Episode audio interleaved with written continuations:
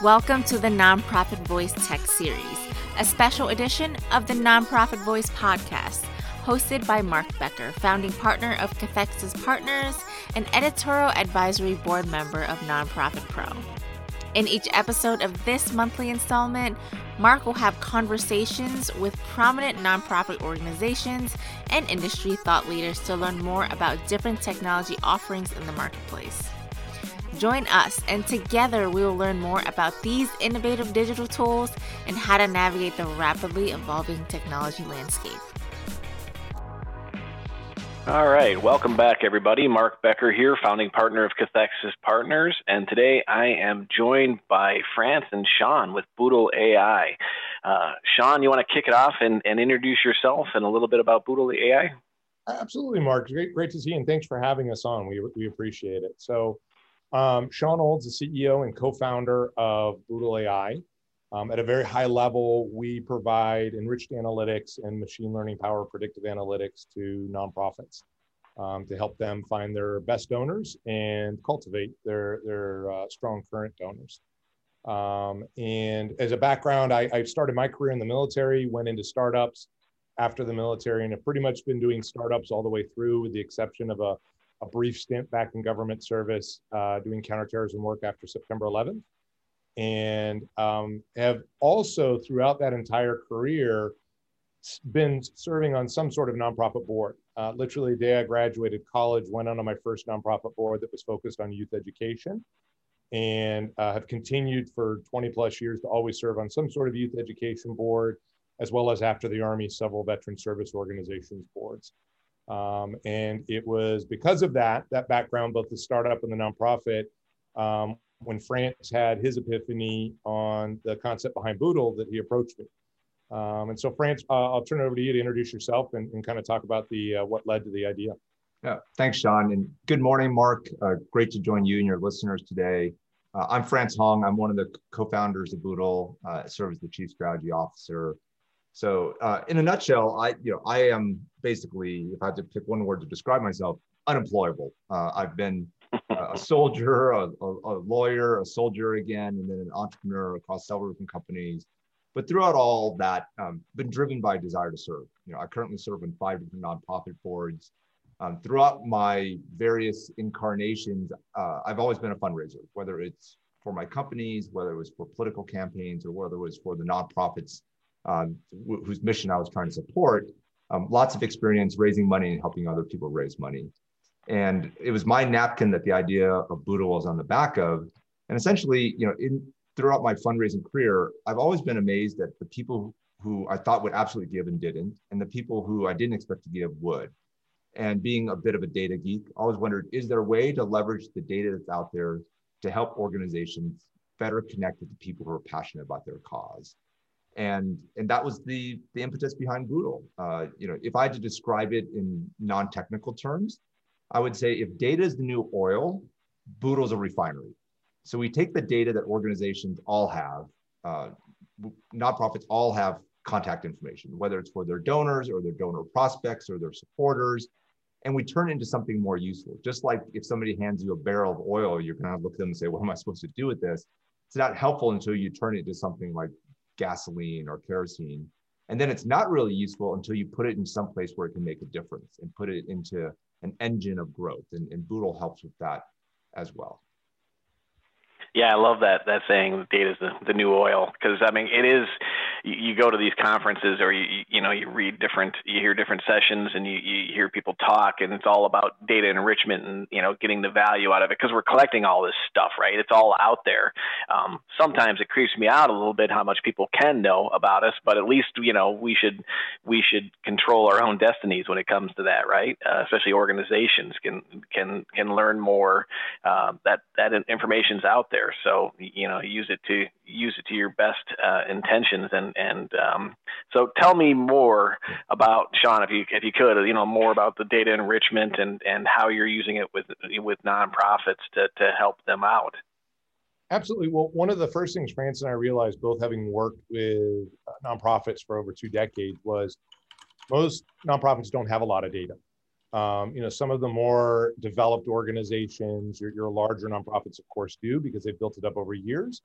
Um, but most nonprofits, they know the name of their donors, they know how much their donor gave, um, they know um, wh- where that person, you know, maybe their email address, their postal address, but not much more. And so what we wanted to do was take uh, skinny data and be able to turn it into big data. Um, because the fuel at the end of the day for AI machine learning is always going to be data um, and being able to turn that then into something. And so the core of our technology is in the identity resolution. So being able to pick out that the Shawn Olds that is in the donor database is the Shawn Olds that lives in Northern Virginia and not the Shawn Olds that lives in, say, Phoenix, Arizona. And then what we're able to do is merge that with a access to three different databases we have of over over 240 million Americans and bring in over 1200 different data points. And what's important and kind of differentiates us from other predictive analytics companies is our ability to bring in what we call affinity based data points. So a lot of predictive analytics companies will bring in what what did Mark click on recently in an email? What websites has he visited? How long was he there? What did he tweet? All that information you talked about is kind of scary that they know. Well, you're leaving it out there as digital exhaust. And all of that is very good at kind of looking at your intent in the near term. When France and I built this, what we really wanted to do was get at the core of finding lifetime donors to an organization. And so we bring in more affinity based data that really looks at the past 10 years of an individual. Where have they lived? Where have they worked? And a variety of other pieces of data that are all out there but really go to build kind of that affinity of who an individual is and who a group of individuals are. So now, as an organization looks at its major gift donors, what do their major gift donors really look like? How do they break out across age groups, education levels, geographically? And just really start to give some deeper insights that's really going to help with donor acquisition, donor retention, and the variety of other challenges the development team deals with. And then what do, how do those organizations use that successfully? I'm i'm assuming it's more than just like an email drip campaign right? Uh, yeah. i mean there might be some of that right? But i mean you're talking your your high potential i'm assuming you know pick up the phone or or or or jump in the car and go visit and do some do some uh, meet and greets well, not, yeah. not last year, right? not, not lately, but maybe again soon. I hope. Yeah, no, there's a number of ways organizations use, we call this, by the way, enriched analytics. So you take data, you do this matching, you figure out who they are in the real world, you bring in all this, you turn data into big data, and now you can get analytics, insights, and predictions. All of that we call enriched analytics. And, and how do nonprofits use it? You know, they take the data they have, we can provide personas. You know, who who are the people living in this list? Well, I could take a list of names and emails and all of a sudden tell you this is the demographic profile. This is how they prefer to be reached out to. We can provide advanced predictions. This is what people would typically call wealth screening or wealth scoring. We can predict people's wealth rating and their giving capacity, as well as their preferred outreach. Um, we can take data that organization has and build custom predictive models, what we call guide-ons. And so, you know, we have many nonprofits, they give us a list of their repeat donors and say, I want to find who else in my list of donors looks like my repeat donors so I can try to convert them to become recurring donors. And so we take those contacts, we enrich them, we use them to build a model, we test that model, and then the organization uses that to find other donors that look like the donors they want to find uh, more of. And it, combining those things I just mentioned have a lot of different potential use cases, right? Whether it's donor acquisition, um, finding high value donors, whether it's optimizing a past campaign. Uh, there's really no limit as long as the organization has the appropriate data. Right, right. You have a couple of examples um, or case studies that you can kind of walk through, you know, what you did for the organization and, and how how they they use the your findings. Yeah, so we, so we've you know we launched the platform uh, early last year. We have well over 100 organizations that have, have signed up uh, to, to use our enriched analytics. Uh, one of our uh, partners, our, our, customers, is uh, Charity Navigator. And hmm. uh, they recently used us to reevaluate one of their past campaigns and try to improve in the future. And we did what, what is, I just described. So we took a, a list of their um, their contacts and divided them into three areas uh, hidden gems, uh, non-donors who had used their services and donors who were not yet monthly recurring donors. And they were able to examine the persona for each of those segments and understand first who's, who's in those categories. Then we took the data of the donors they want to find more of, the hidden gems, um, the non-donors who use their services and the donors who are not yet monthly donors, and they built custom predictive models and then use that to retarget, refocus their efforts for the for this year's campaigns. And the results were pretty extraordinary. They had a 78% increase in response rate among previous non-donors. So instead of wow. 3.3% response rate, they had nearly a six. Um, they had a 42% increase in revenue among the previous non-donors that they targeted. Um, was an 11% increase in revenue and average gift among the hidden gems. Uh, and they had a 44% overall increase in response rate. And, and what we love, one of the contacts they reached out to in the hidden gems category ended up giving a $20,000 donation. That's pretty incredible. Great, great return on their investment because it's not just you know paying for your services, right? It's the investment of their time and actually you know doing this. And I'm sure that's you know all uh, takes uh, it, it, it's considerable when it's all put together. But with returns like that, you can totally see that it's it's worth the effort. Well, Mark, that brings up a, a great point. So one of the things that we have certainly learned over the last year, um, you know, I mean, I've always appreciated how busy nonprofit developer professionals are. Um, they're so busy that even if they have something that's a great idea that's useful, there's always the question of hmm. is it worth my investment of time and energy, let alone you know what the costs are. And so one of the things we've done over the last year is really try to evolve the platform from being something where you have to go and do a bunch of work and pull data to a platform that pushes useful insights to our customers. And so as a nonprofit professional, you may say, I don't, this all sounds great, uh, Boodle. I just don't have the time. I don't have time to learn something right. new. I don't have the time to go into the platform and, uh, you know, I don't have the time to save myself time. Like we actually literally hear people say that.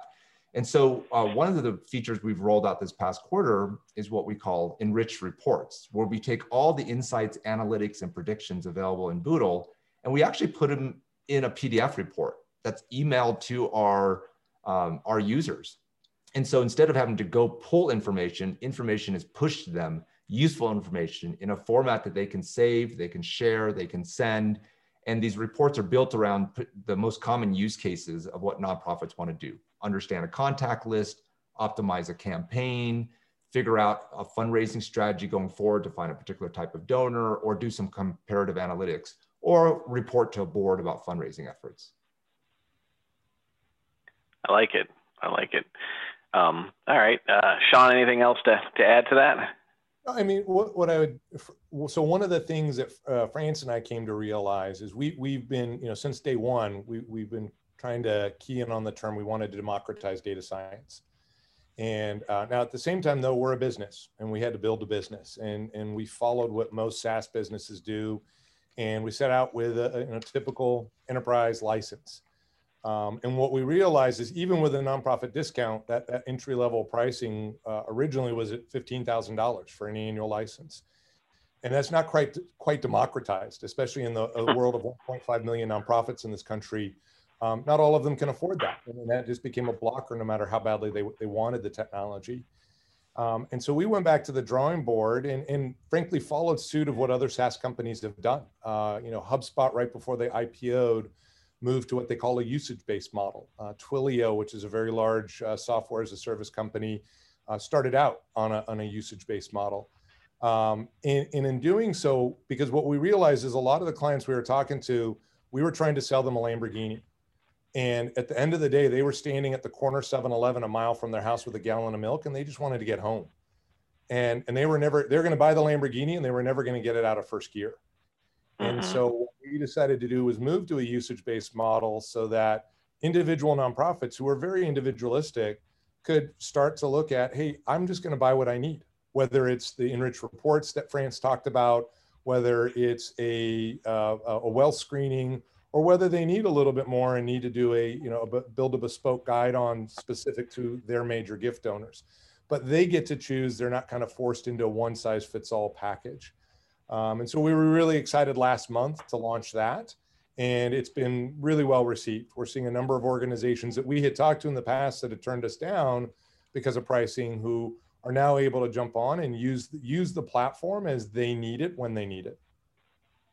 Yeah, that was um, really the onus for when I heard about that. We had chatted, and I was like, "Yeah, let's get you on here um, and chat through it because I think that is so important. Because you know, the the top 100 nonprofits or the the named, you know, those those big organizations out there, national and affiliate, you know, national organizations. Those you can you can kind of get in the door, and they already probably have a plan. Um, it's it's those mid and smaller organizations that can use this data as well, right? Um, and probably uh, find it much more valuable and, and really hit the ground running. I'm, I'm sure see great returns. So being able to allow them to, to use the parts that they need um, with the, the amount of time that they have, right? Like, like France was saying, you know, they're wearing so many hats, right? Um, in these organizations, even if they're really large, they're usually, you know, wearing a ton of hats, and many of them are accidental techies and and you know data monkeys um, along with everything else they're doing, right? They might be a, the executive director and a data monkey, um, along with uh, several other roles, and um, so trying to squeeze in this while it's really exciting, um, it needs to be uh, exactly the right fit because we see so many organizations that you know have these really large platforms have lamborghinis and are using a fraction of it. So i always love it when people can dip a toe get familiar with something and and get smarter with it and see where to where it can take them that's great. Yeah mark we're, we're really excited about this usage based pricing model. Uh, you know we've had uh, very large nonprofits that have the resources to have their their own data science teams reach out to us. Hey, we've we've heard about Boodle AI is heard, doing. We heard about you through the grapevine. Can you show us your platform?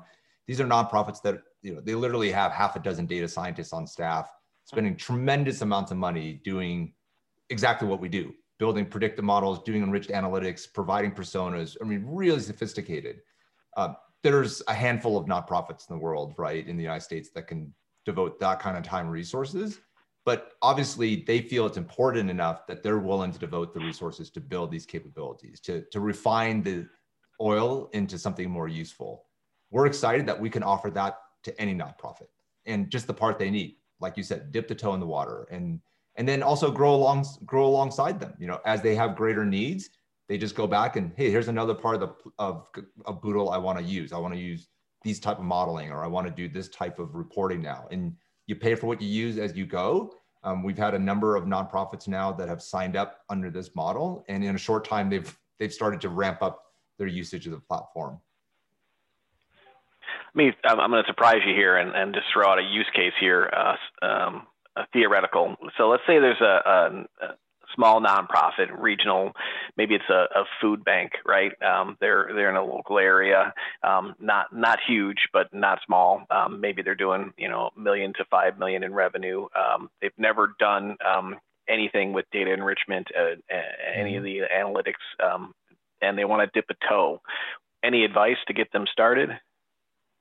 Absolutely. So one of the great things. so the pandemic's been, been viewed, of course, very very negatively as it should. It's it's it's been a, a, a huge pain to a lot of people, and uh, many people have suffered very grievously. Um, in the nonprofit world, the the the lemonade that can be made from the lemons, in my mindset, is that nonprofits have accelerated more around the technology adoption curve in the past year than they have the past decade, and so they're they're realizing they have to make use of technology in new forms. Food banks are one of the one of the places in the nonprofit space that have actually increased their donations. Um, so our food bank clients that we've seen have seen a, a, mass influx of new donors, but they know statistically, and Mark, you know the statistically first time donors, 80% of them are not coming back. And so now a food bank with the same size development team is having to go through many, many more donors and try to figure out where do we put our efforts so they're not wasted and we don't lose that 20% who's likely to stay with us. And so, um, you know, in a very, very immediate case is take a look at your current donors and then compare them to what just came the people that came in so if you've had you know a thousand new donors come in let's try and identify the two or three hundred um, that might be most likely to become that 20% that are going to stay with you and let's focus the team's time and effort on that and whether it's a, a small medium or large food bank they're all dealing with that same issue Yeah. So, um, Mark, so how would they get started? Uh, we offer what we call quick start packages on the website. And literally for $4.99, you can get started with one particular use case. So for this food bank, maybe they want to better understand who their current donors are and uh, get a get a sense of where they can find more donors that look like that. So they they want to have maybe sign up for uh, a quick start package that focuses on optimizing new donor acquisition, and we can take 25,000 records, provide them a multi-page report, access the platform, and they get basic predictions about that. Maybe they say, well, look, that sounds great. What I really need is the ability to wealth screen, you know, 20,000 contacts. That's another package where you get advanced predictions that provide you wealth screening and channel preference. Um, the third option is to build some custom modeling, um, do what Shawn just described. Like to build a model of a set of donors that we want to find more of, and then apply that to a donor prospect list. And so, you know, those are three very easy ways to get started, um, very common use cases. And so we've made them available at a, at a super low entry point that any nonprofit can afford. Got it. So, you know, what I think a lot of organizations are even struggling. They hear the, you know, the buzzword, you know, AI or data enrichment, you know, what is this thing, you know, um, what else can you share about uh, about that from from the nonprofit perspective? Yeah, you. Yeah, I think Mark, you saw one of my presentations a couple years ago when we when we were actually meeting in person, and know, I, I always put up the picture of the Terminator because a lot of people they hear AI and, and that's the first thing that they picture. Um, you know, one of the things that, that uh, France always stresses as, as we talk to, to clients is the, the most powerful AI is not the machine the most powerful AI is the human machine uh, team that goes forward. So there are things that a machine can do in hours that would take a, a human development associate weeks, if not months, to do. And and there are things though that a machine just could never do. And a machine can't know that one of your major gift donors, uh, you know, parents just passed away.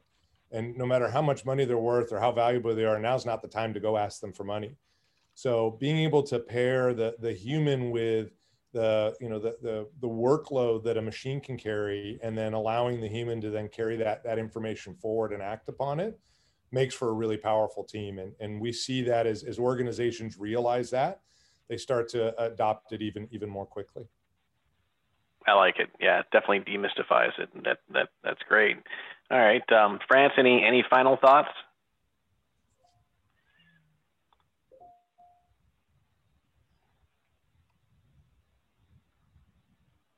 No, Mark, I think uh, I think Shawn summed it up nicely. Sorry, I was just racking my brain to think if I had any of the pearls of wisdom, but uh, no, I think you can't beat that, right? That's hard to pass. Yeah. I like it. No, that's terrific. Well, thanks, guys. Um, I, I, I, was looking at your uh, your LinkedIn profiles. You both went to, to West Point, is that right? We we did, and we we actually did not meet there though. We uh, that's going to be my next question. We were there at the same time. We did not know each other there. We ended up meeting um, the year after the summer after France graduated in the uh, U.S. Army Ranger School down in Fort Benning, Georgia. So oh, we, we went incredible. That, uh, that kind of miserable experience together, and after that, we're like, ah, starting a company will be easy together. So let's just do that. well, much respect. I, I went into the Air Force when I was 17, so I took the uh, the, uh, uh, the, the the leisure club um, you know trip instead. But uh, all all respect to you guys. still, it's still service, and uh, and that's and that's been one of the great things that France and I really enjoy about this company is we're constantly working with people that are serving others. Um, yeah, and that's just been a, a pure joy for the past six years. That's awesome. I always love those those origin stories and and hearing where everybody met. Um, and yeah, I know Shawn. I, we met uh, originally, probably what six seven years ago now. Um, so great to see you guys are, are growing. Uh, great to see the new offerings and and and you know I think what you have to offer can really help nonprofits. So so all the best to you. And uh, thanks for joining me today. And thanks everybody for listening. Thank you so much for joining us. We look forward to seeing you on the next episode of the Nonprofit Voice. You can listen to more episodes of the Nonprofit Voice at nonprofitpro.com slash podcast slash the hyphen nonprofit hyphen voice. And remember, for your convenience, you can stream any and all episodes of the Nonprofit Voice on iTunes, Google Play, and Spotify.